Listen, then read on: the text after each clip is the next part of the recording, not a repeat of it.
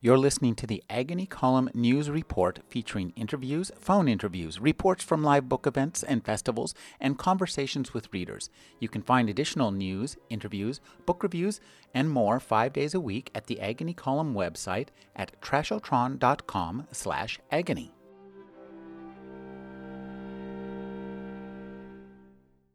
Bonnie MacBird is the author of Art in the Blood, Unquiet Spirits, The Devil's Due, and The Three Locks. These are novels of Sherlock Holmes and John Watson. Her new novel is What Child Is This? Thank you for joining me, Bonnie. Well, thank you. It's nice to be here. Let's talk about what these books are for me. They are comfort reading, and that's an important genre for us, I think that's what brings a lot of people to reading. What does that word mean to you? Well, comfort reading, it's interesting you say that because um, that's not everybody's description of Sherlock Holmes. Most people think of it as, you know, uh, mystery, detective, crime, etc. And they often have like an outre, scary element to them. You know, there's, uh, you know, I don't know, kind of like snakes coming down, you know, uh, bell pulls and people's cutting ears off, you know, the hound of the Baskervilles, you know, the footprints of a gigantic cat. There's all kinds of eerie, strange, and, you know, murderous things. So you don't think of it initially as comfort reading, but it is. I think Sherlock Holmes is the ultimate comfort reading because uh, you know that when you set out uh, and join John Watson and, and Sherlock Holmes on an adventure, the crazy stuff is likely to happen. But you know that, that there's going to be a triumph of, of uh, the hero, the scientific reasoning and the, the deductions he does and, and his heroic actions, you know, are going to pay off. You can guarantee that Sherlock Holmes will set things right. We don't have that guarantee in real life. So there's something very comforting about that. So it's like you it's like you enter on a carnival ride and it's very scary. You take quick turns and you think you're going to bash into the wall, but you know that you're going to arrive safely. So you can enjoy the scariness of the ride.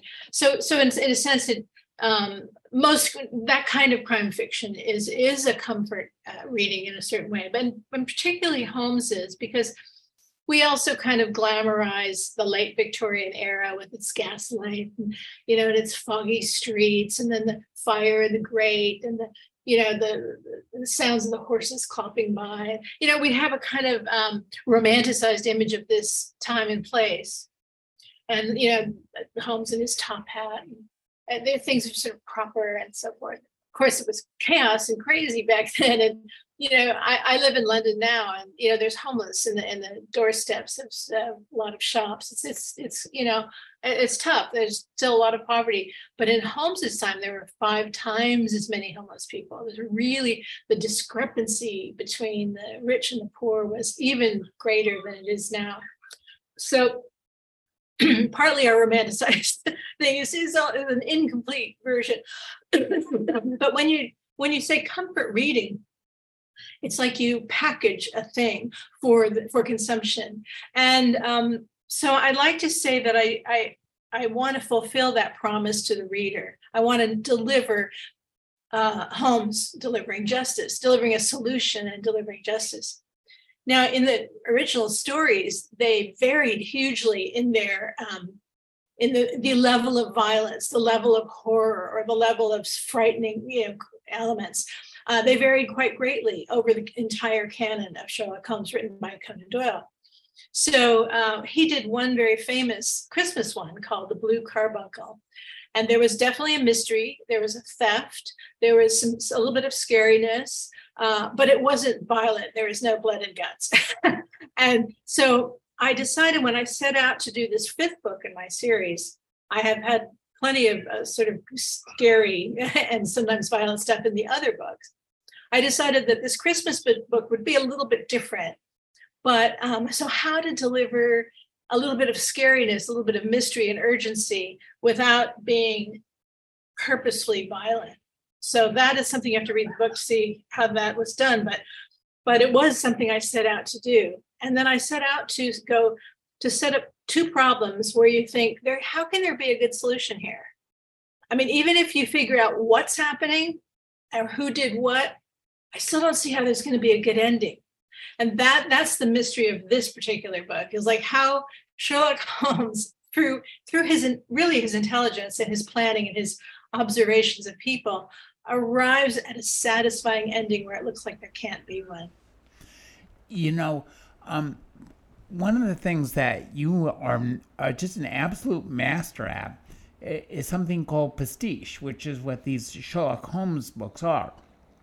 Um, H.P. Lovecraft famously invited other authors to join in his quote universe, that's what we call it now, the Cthulhu mythos, and contribute stories to that universe using kind of his stories and his setup. And many did, and that's another form of comfort reading for me.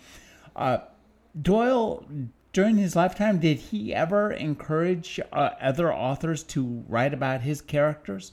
And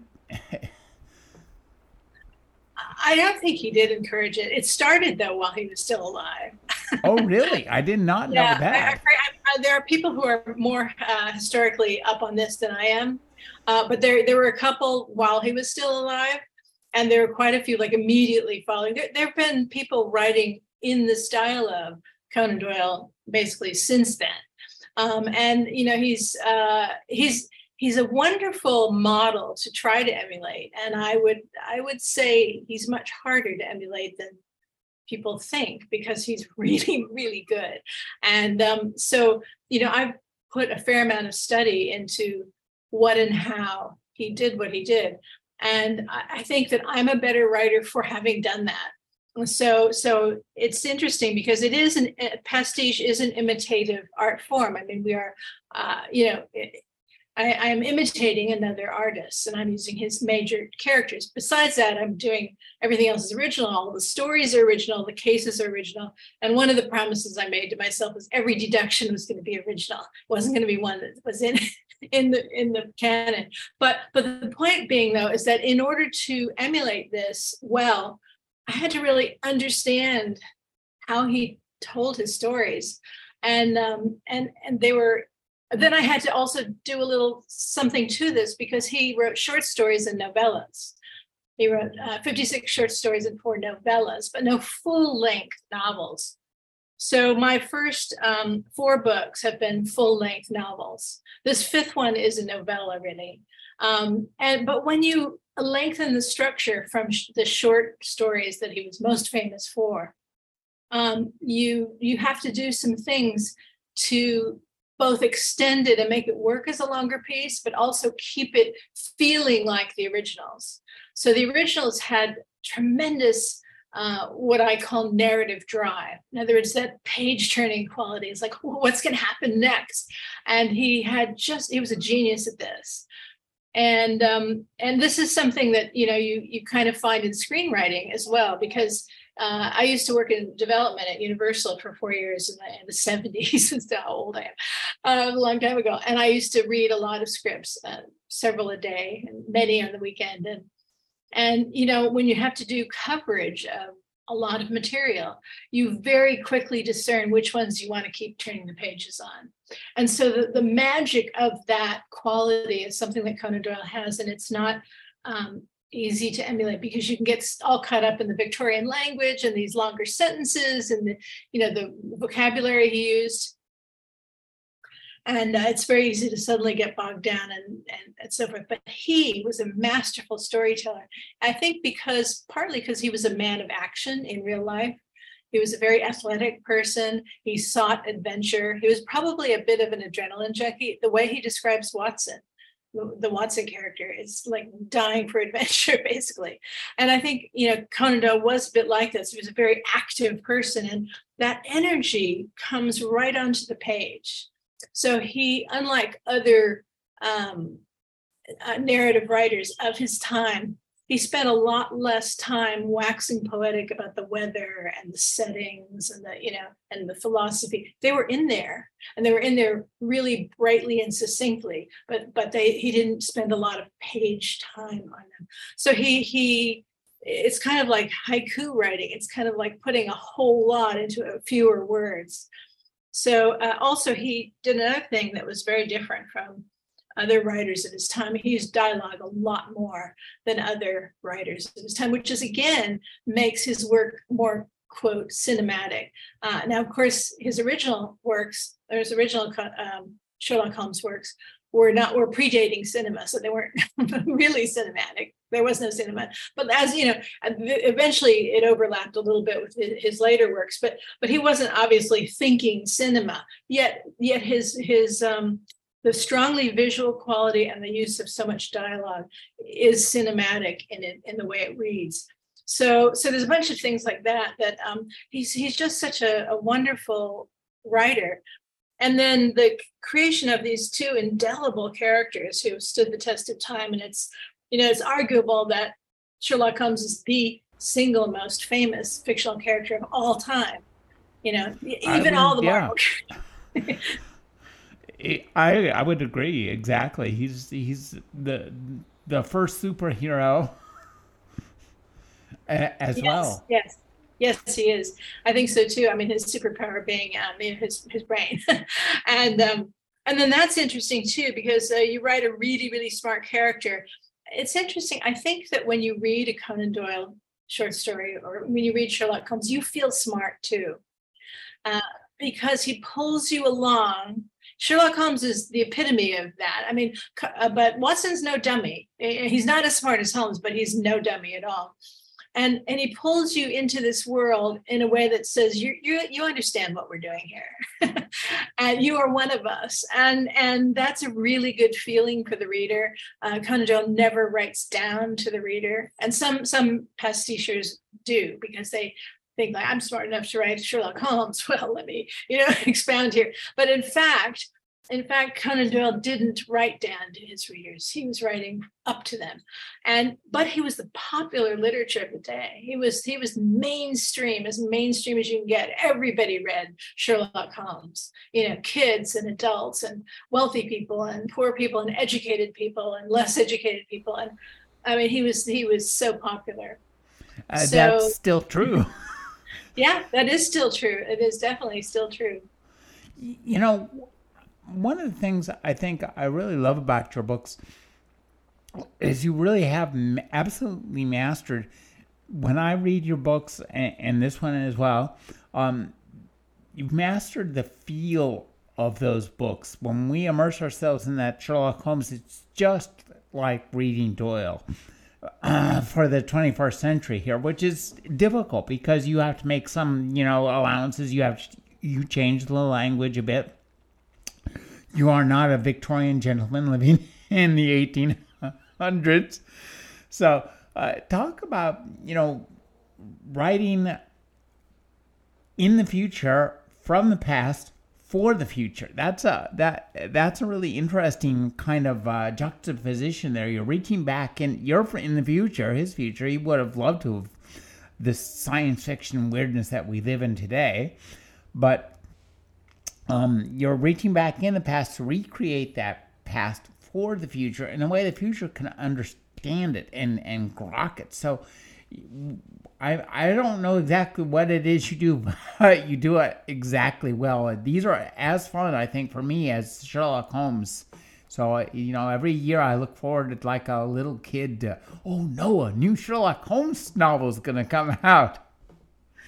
Oh well, thank you, thank you very much for that. Um, yeah, I when I sat down to do the first one, I thought, well, I'm going to try. My goal is to emulate, see if I can see if I can do this voice accurately. Um, but of course, I'm not Conan Doyle. I'm not a doctor. I'm not a Victorian gentleman. I'm none of these things, and it's now. Um, but on the other hand, I didn't want to use modern vernacular, and and you know, I wasn't writing a modern. I was writing historical fiction, and I wanted it to feel like historical fiction. So I thought, well, okay, but what's what if any um, things do I need to do to make that work now. And first of all, I thought not too many actually, because he still reads really well now. I mean, you can go right back to the originals and be sucked in, and, and you don't feel like, oh, this is really ornate language. And I've, you know, frankly, uh, he used a larger vocabulary than modern day popular fiction writers do, because the there was a there was a uh, a greater literacy among the educated people at that time. So people had bigger vocabularies if they went to if they went to school. That's dropped off a little. Uh, but I I decided I'm not gonna I'm not gonna omit those words. They're to be right in there, um, and and people can look them up because we have Google sitting next to us at all times if they don't get that thing. So I'm not to write down to people if they don't understand this word so so there was that but i also decided that okay we have a shorter attention span now than we than people used to then because uh, because the nature of our culture has sped up things. Um, and so that was already in process though even then by the way because in the 19th century suddenly uh, train the train system that just blossomed over a period of very few years changed everything. So now everybody had to have a watch and then now they were conscious of the time. And then things and then there was the postal service and you got a delivery like five times a day. And so you could instantly send letters across town. And things sped up uh, and the industrial revolution and trains really sped things up for, for people then. So we're in that in another speed up time. So i thought okay well i might do one of the things i did consciously was i said i will occasionally use sentence fragments which they he didn't do so, you know, not a full sentence with a subject and a verb. So sometimes I will use sentence fragments. I'm very aware that I do that, but I don't do it often. And I do it only when the uh, when there's action and the pacing requires it. So that's one of the very few accommodations I make. The other thing I do is I do annotations. and and I think some people really enjoy this. Very few, because very few have commented, but on my website, there is a set of annotations for each book. I have to be honest, they're not all up for this last book yet because I got delayed here. But um, but I put annotations by the chapter. So there are things about um, places and people and objects and customs and little little pictures and article, tiny little short articles. There are some pasticheurs who have put those in the body of their book, but I feel like it disturbs the flow and doesn't feel like an novel so I don't do that. Uh, and I also, but I, I was inspired by Les Klinger's amazing annotated Sherlock Holmes. I don't know if you have that that several volume set. Those are but, uh, beautiful uh, books. It, it's so beautiful, and, and all those pictures and little annotations about what it, you know. What does this mean? You know, where did people keep their if they Holmes keeps his cigars in the, and most people kept them in a humidor, but he keeps his, you know, in the coal scuttle. What, you know, what would that look like? And and uh, you know, just just little things you want to see what they look like and what they were, what they dealt with. So um, in the the one the book before this, the Three Locks takes place during a really sweltering hot summer. And so, like I thought, I wrote a little couple of annotations about how did Victorians keep cool, and when it was a heat they do for refrigeration in their in their uh, kitchens um, how you know how did they take refreshment? What did they you know how did they manage? Because they had to wear a lot of clothes back then. Yeah they wear lots of layers. So so you know things like that are, are interesting to me but i don't want to clutter up the storytelling with them. So i put them in annotations and uh, and i think it, it adds a layer of fun if you're interested in in that sort of thing I did not know you did that, but that's something I'm, I want to look up. You know, this book is just particularly joyous, I think, to read. It's a it's a perfect Christmas present for, for anybody who reads Sherlock Holmes and anybody really who who reads because it's pretty easy to grok what's going on. Everybody knows who Holmes and Watson are. You don't need a lot of setup. You don't need to have an origin story or any of that. You can just plop us right into the the adventure. And, and as you say, uh, there are two mysteries at hand here, and I think that that's a you know an interesting and not an uncommon tactic. So talk about this. You know the the the two mystery factor, and almost any mystery you read these days, there's going to be more than one thing to be solved, and I think that you handled that really well in in the Holmes world. Oh well, thank you. That that was another um, choice that I made at the very beginning of this series was that once I've expanded uh, Holmes to be a novel length, or in this case, a novella, um, that it would need more uh, more mystery than a single short story would. It, the structure of the storytelling would have to be different. But rather than put like concatenating these mysteries like here's one and then it ends here's another and then it ends you know like that. I wanted to draw them both through most of the length of the piece uh, and if i could convolve them in some way. Um, so i did that more uh, probably more convolving in some of the earlier books than this one. But um, but i did i also like to think of um, a theme for my books. And typically for detective or crime fiction, you don't have a theme. I mean, the theme is usually something like crime doesn't pay. something really, really simple like that. There's not really a theme theme. But I like to, um, there's a lot, there's a lot of very interesting parallels um, between uh, the late Victorian times and our times right now in terms of uh, the rate of change changing. It was similarly tumultuous and just it, it changed every the fabric of everyone's lives similarly to ours now. Uh, so, like the the information revolution what's happened with computers and social media has been the you know a, a, parallel change to what happened in the industrial revolution and communications and all kinds of things back then. So, so it, it um, so in order to kind of have some of that built in, I, I, I, decided to have a theme really for these these books. Each one has its own theme, um, and usually it's related to the title. This one is "What Child Is This?" And I thought, okay, well, I, that famous Christmas song, "What Child Is This?" which is sung to the tune of Greensleeves. By the way, there are two thousand versions of that Christmas carol on Spotify. Some people go, I never heard of that song. It's like, turn on Spotify, 2,000 versions. you but you probably have the, one song for the entire Christmas season. you, you, you've heard it. You just maybe not did know, but you, you had definitely heard it. And it was, it, it's, it was already being sung then.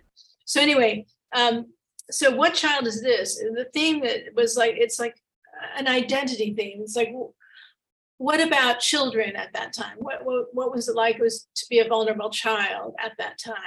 And then also, um, what if what if there's some identity issue about your child?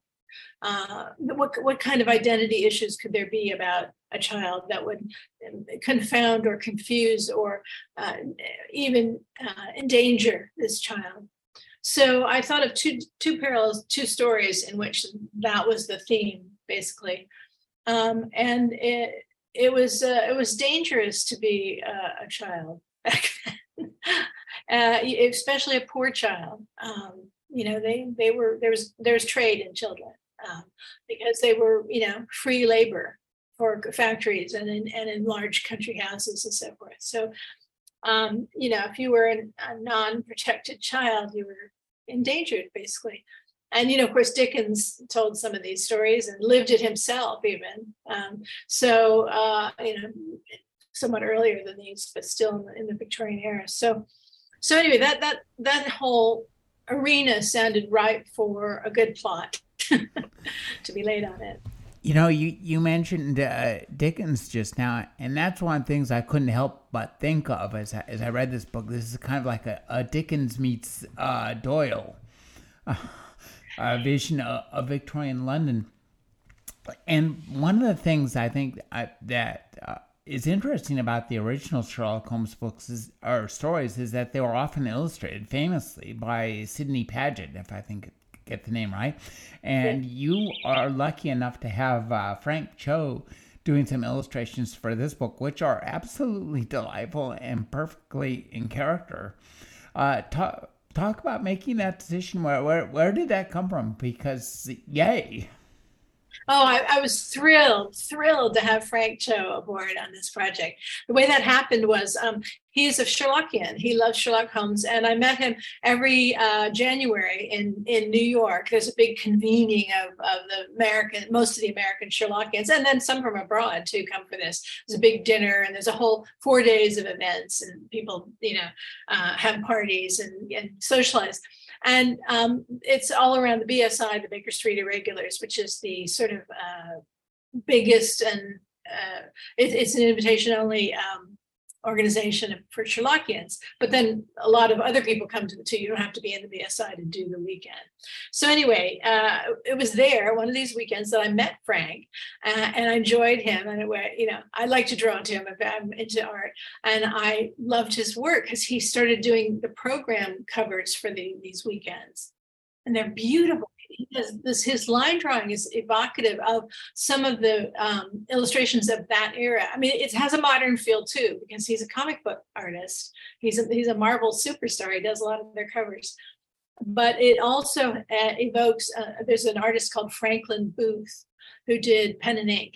And he and he actually frank cho turned me on to franklin booth and i'm a huge fan now of his work and and Frank Cho has has used some of those techniques. Uh, really, really beautiful line work. And so, um, so anyway, when I decided to do a Christmas novella, then the, the next project would be a little bit different from the rest of my series. Uh, and it was going to be a novella. I thought, you know, that would be so fabulous if Frank would possibly. So I asked him, and he was wanted to. And I was just like so thrilled. So uh, I wrote the thing first, and then I gave him the manuscript, and I also gave him suggested scenes that I thought might make you know good illustrations and then he asked for more of them. So i gave he's ultimately selected which scenes to illustrate although i, I had suggested some of them and a couple of them were like obvious you got to do the big action scenes you got to do those.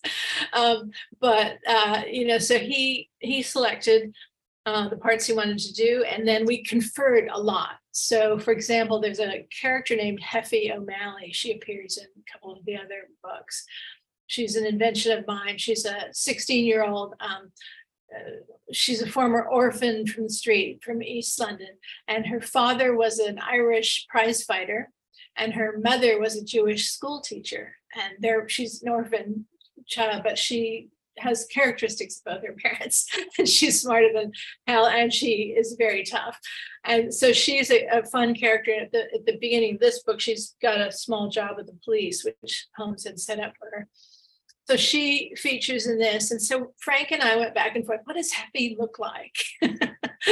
you know, and and what kind of clothes was she wearing? Because she's a girl in transition. She's uh, Heffy's a character in trans transition in this in this um, story. So she's a um, so she she was a street orphan and you know kind of messy looking but now she's working for the police and has to be respectable so what would she be wearing and so we started a pinterest file and i set up a bunch of things for you know, as sort of uh, research for Frank and so forth. He he chose what he wanted, and he did a beautiful, beautiful job designing her. She she just came to life in his drawing. I'm so thrilled.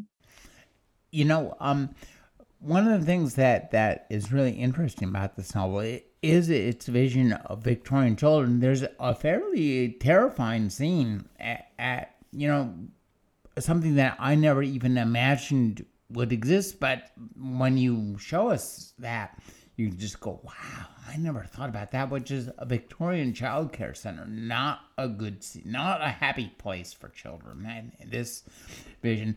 Uh, talk about uh, the kind of research that you do and how often the research coughs up story elements for you and how often you're led to by, you know, where I want to take this book into a really fascinating piece of research. Sure. Um, it's interesting you you picked that. Yeah, that is a scary uh, bit. Um, well, uh, it in the late Victorian age, there was suddenly a proliferation of factories. That was part of the Industrial Revolution, and they the factories were worked by well, a lot of young women worked in the factories. They made matches, and they did. They were on this various lines of production lines paid very poorly. And so, what did they do with their children? I mean, who looked after their children? If they weren't lucky enough to live in an extended family, and many of them were not, um, they had to pay someone to look after their children. And they had they were making you know ridiculously awful wages themselves. So they they you know sprung up a lot of these you know kind of babysitting services I mean that that still exists today, but not not quite like this. But there's sprung up a lot of you know that were you know very questionably run, and it also is true that during that time, um, it was very common for even well-heeled mothers and educated mothers to give their children something called baby soothers. And this was a these were little um, tinctures of stuff that had laudanum in them. You know so so they're basically op- you know giving opiates to babies to keep them napping and quiet. And this was a very common practice. I mean, you can see ads for these tinctures like in all the magazines, and they're aiming at you know upper class women too. So it wasn't just the yeah, but but they imagine that you have no money and you have no resources and you've got you know 12 squalling children and no help and you know and so that and you think that this is safe because it's advertised and you can pick it up at any pharmacy cheaply uh, and it's advertised as you know mother's little helper. So you know so they, these kids are drugged. And of course tiny children and, and opiates you know there's a tiny little margin as to where this is dangerous and it can kill them. It's just a little you know so so this was actually a practice then so both of these circumstances were in effect these these child minding services for the ladies, the young ladies that worked in the factories, and then these uh, that you drugged your infants to shut them up. That was just common practice. You know, one of the things about Sherlock Holmes is that he's not only factually intelligent in that he uh, observes the facts of the case and will see see details that other people won't. And you bring this out in this book. He's also emotionally intelligent in that he understands people. And what's really interesting is you do a good job at him as being somebody who, on one hand, understands people in theory and knows kind of what's a good way to steer a situation or a person, even though he himself is not, a, quote, a people person.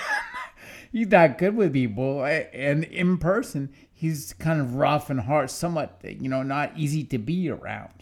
And I think that balancing that, somebody who knows what will work out well for people with somebody who himself does not work out well with people, is that that's a really good uh, thing you pull off in this book, a feat, I would say.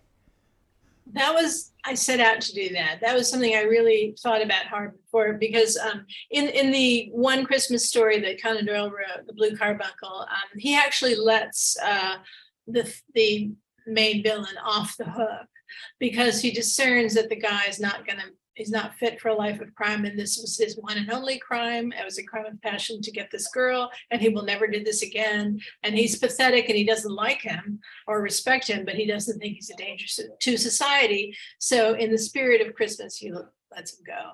That's what happens in the original canon. So so yes you're absolutely right. Holmes is himself not socially adept really. I mean he's he's what we would describe as being kind of asperger's or you know slightly autistic. I mean that is how he's written.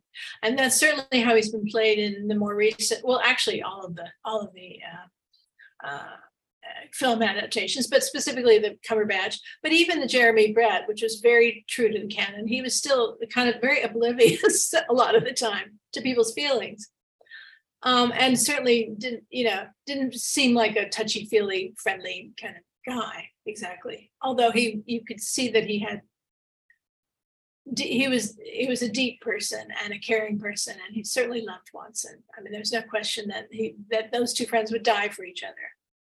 Um, so so but the point i guess i'm making is that uh, in this one i decided that okay i want him to i want this to ask something of him that isn't usually asked of him and then I want him to observe there's somebody who's an obvious villain in here, who is a villain, who does do dangerous, harmful things. And, uh, but he observes something in that man in a split second. And then he gambles on that being right. And then he sets up a thing. And that I wanted, I, to me, that's one of the smarter things he does. you know, as Sherlock Holmes is, he gamble, he realizes it's a gamble because you can't be certain about a person. But he he gambles based on his observations, which is very Sherlockian. Um, and yeah, he but he you're right. Part of it is that he's kind of encyclopedic and he has all these factoids stored in his giant brain and he can pull them out when as needed. But some of it is just an instinct for human nature. And that's what I wanted this to be about. So I set out purposely going, okay, the crime isn't going to be really about, it's not going to be a murder, it's not a Christmas murder. but there has to be jeopardy to somebody. There has to be danger, maybe even some, you know, pain or some, you know, whatever. But but it's not as gory and etc. as my other books. not as that not that much danger.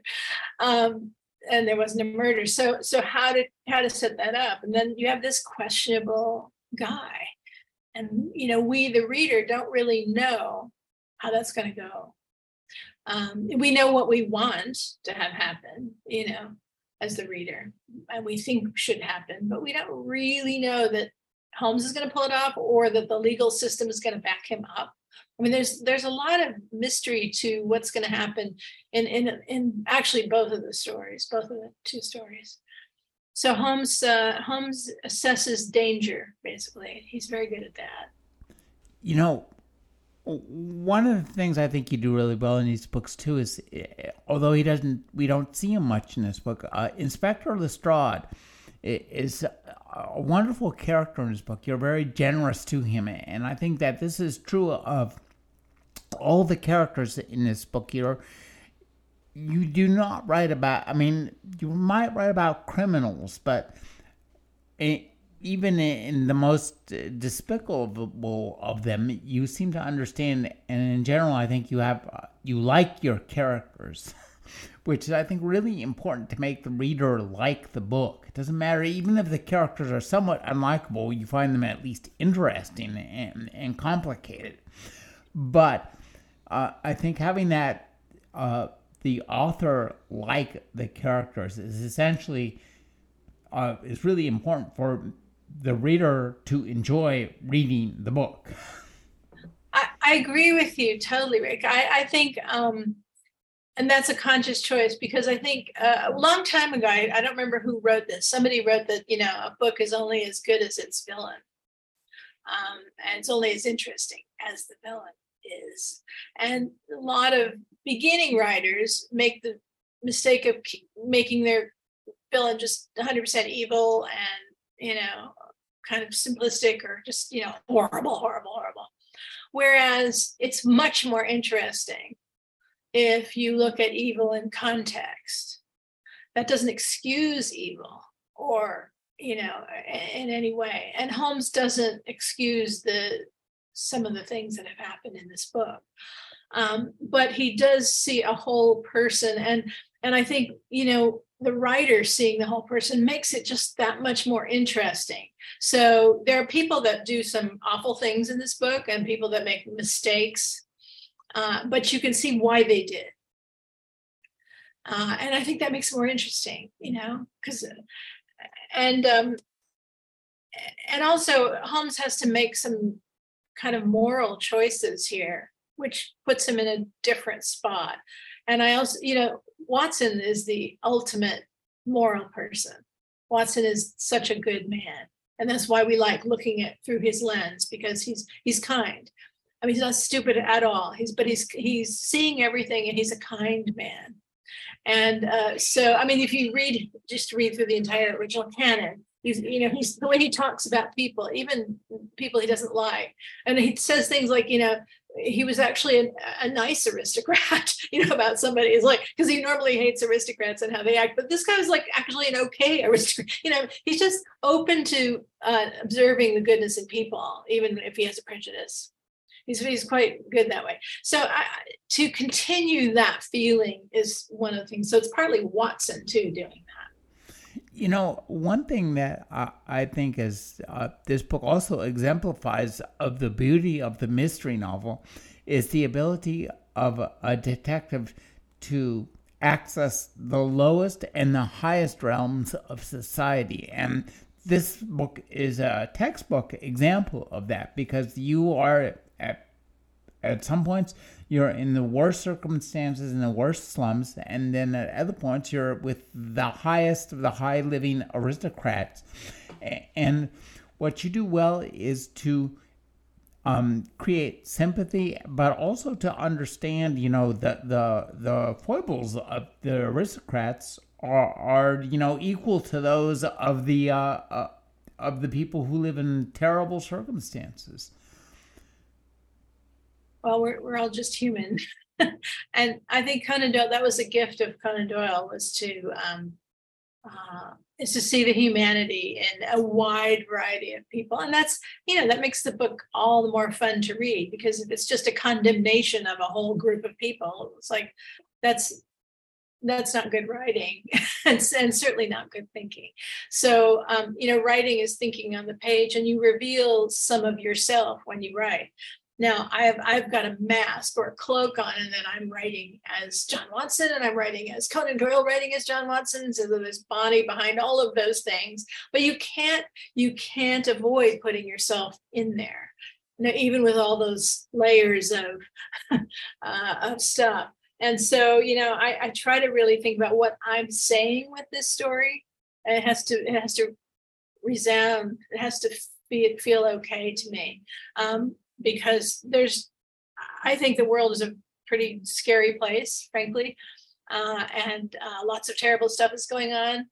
And what where what am i doing in this? I'm writing, writing sherlock holmes uh, silly or whatever. But in in a sense i'm trying to put something back in the world uh, and, that helps this sounds so pretentious because I'm saying it. I'm like, oh no, Lord, oh my God. So, uh, but I, I am trying to put something good in there. I'm trying to put, put, you know, uh, because Sherlock Holmes is sort of a beacon uh, for a lot of people. And I mean, if you go to a gathering of Sherlockians, people are really, really into this. I mean, people are teary about this. That if only somebody with the wisdom and the sense of justice and kindness and sort of worldview of Holmes and Watson were running things, we'd be in better shape. I, I, I agree. And one thing I think you do really well in this book is, as you noted earlier, there are a lot of parallels between the late Victorian era and the current 21st century in terms of the rate of change and also, you know, the migration of people, that there was a lot of migration then. And what you do is uh, uh, what extremely well in this book is to deal with things that are specifically, you know, somewhat issues of now, and but take them back to then. And I think that that was a really interesting, uh, the way you, you know, to treat today's issues through yesterday's lens and see that these things aren't, you know, the things we think, oh my God, this is just no, this has never happened before. You know, it's been happening for a long damn time. Exactly, exactly. Yeah, I've had uh, I've had a couple of snarky uh, reviewers, yeah, or critics on uh, Amazon and over this snarked a little bit about that. Um, yeah, as if it were not happening then. As if. No, so the whole point is just like, you know, you're cra- totally crazy. So, so like I, I had, I had a character in there that, um, you know, is is a kind of person who is, you know, has made the news recently. A kind of person, um, but this person in the book is not a symbol; it's an individual and there are indi- there were absolutely individuals in that situation then plenty of them and and I did my research, you know, and but I, I didn't even have to research that because human beings have always been human beings and the, the entire gamut, you know, they may have different modes of expression, they may be legal or illegal during different times, etc. But the fact is that that um, you know, Sherlock Holmes himself is kind of a marginalized person. He oh yeah, no, he's as you bohemian, you know.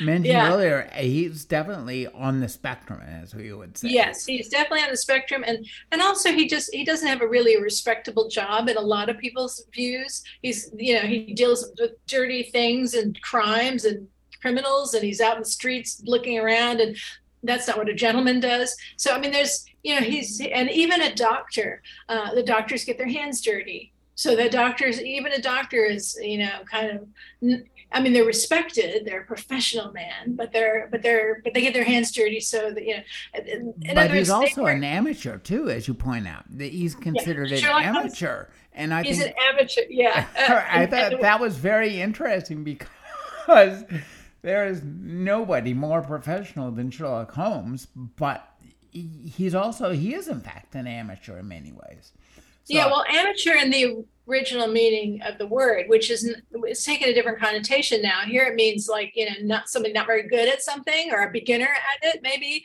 Uh, who you know an amateur. The word amateur sounds like you're not really serious about this thing. You're just kind of toying around with. You're an amateur painter, so you you know you dabble on the weekends. But uh, amateur really means you know somebody who loves something, and you know, and who really focuses on it and it just maybe means that they aren't doing it as a profession. That doesn't have anything to do with how intensely or well they do it. So, um, and also, uh, so the, the, the, whole notion, yes, he's he's derided sometimes by, by the police, and he's derided by upper class people who think he's just working with the police, which is kind of dirty and you know gross and uh, criminals and stuff. So, so I mean, he yeah, he doesn't fit in really cleanly into society. Um, and and Watson, who's you know more he's he's got a more sure rung on the, on the ladder, but uh, but he's a doctor, so it's doctors then were not revered quite as highly as they are now. Um, so anyway, they're not uh, they don't have a lot of influence. But but Holmes was the only thing we know about him from the original canon is that his parent, his family were country squires, meaning they were landowners. Uh, and it, it, conveys a certain, you know, they probably had a certain amount of wealth. So he obviously had an education. He speaks as an educated man. And uh, he clearly went to university, although he dropped out or was kicked out. and so, but he continued his own education. So he's kind of an autodidact. Exactly that, and that's a word also you use to describe Hepzibah as well, if I'm not mistaken. Yeah, yeah, Hepzy's an autodidact. That's why he admires her because she's a very aggressive learner, and um, but she's also stubborn about herself. She's still going to use her Cockney language unless he can convince her otherwise. Um, but you know, so because she doesn't want to get ahead of herself in the in the classic uh, way. But but she yeah, she is total uh, autodidact as well um, which is something that's just a that is just a word I love because I I I love people who are autodidacts. I have a friend who didn't finish university and he knows more and is one of the smarter people I know on the planet. And he knows more about literature and about science and about everything because he's an autodidact and a fiend at it. So he's incredibly knowledgeable, even though he doesn't have the letters after his name. So, so this is something I, I personally really admire. And um, yeah so anyway um, uh, yeah so, so yeah so holmes is he fits in a weird he's kind of in a weird uh, limbo socially but he, he he flies easily between the different levels. He, he knows how to fit in anywhere really. Where will you take holmes and watson next? You know? Well yeah i do uh, the next one is going to be in London uh, because because I'm still in kind of lockdown here. Um, I can't really travel around uh, right now, so um, so I'm going to keep it in London because I can do the research here and I know the city. And uh, uh, usually I like to location scout when I'm, when I'm writing. So uh, the next one is going to be in London, and I have the arena for it, and I have the, the theme. It's called it's called the Serpent Under and um, I don't want to give too much away, but it, it snakes will play a, a, will play a part, but snakes literally and snakes figuratively. Um, and there's there's three different stories that involve in this one. But there's a horrendous crime that takes place uh, at, at Windsor Castle, and that's the first thing they get pulled in on. You know, uh, one of the things that uh, occurs to me is you having spent some time in Hollywood. Uh, would, the, would there be any chance that we would see, you know, some kind of like high class adaptation of these, uh, you know, on Netflix or one of the channels or as movies? I, I think they'd be better as series, really, just because you get more story in a series. Uh, you know, turn yeah, a 200 page book into a two hour novel is, or two hour movie is, you know, you'd only get, get 30% story. Exactly. I, I see these as uh, this this series would make a fantastic limited series for like Netflix or something. Yeah, it would be perfect because they I mean they almost have built-in cliffhangers and they are they're structured that way and it would be perfect. I'm waiting by the phone. um, but actually, I might, I might at some point. The problem is they've kept me so busy uh, writing these. I, they're not quick for me to write. They take me quite a while. Um, but I have been uh, thinking about adapting, adapting maybe the first one to, you know, uh, two or three episodes of a limited series. See if I can get some action on it. You, you know, one thing that strikes me is that you are well known in your biography for having written the uh, screenplay to Tron, a, a, you know groundbreaking science fiction story. And I think that there's a lot of simpatico between Holmes and the science fiction genre. They, you know, Holmes spends about as much time extrapolating as Ray Bradbury or Isaac Asimov. There, yeah, I mean, he's a scientific thinker for sure. Absolutely. You know, there's an interesting, huge crossover between Star Trek fans, of which I'm one, and Sherlockians. huge crossover, because of course Spock is a is a kind of Holmes, and um, yeah, and so there's there is a huge, huge overlap there, and uh, yeah, I mean the the triumph of rational thinking and you know the projection of science into a positive future you know a hopeful future is one of the uh, one of the crossover ideas. A hopeful future includes a new sherlock holmes novel every year from bonnie MacBird her latest work is what child is this? Thank you for joining me bonnie. Thank you rick. It's a pleasure to be here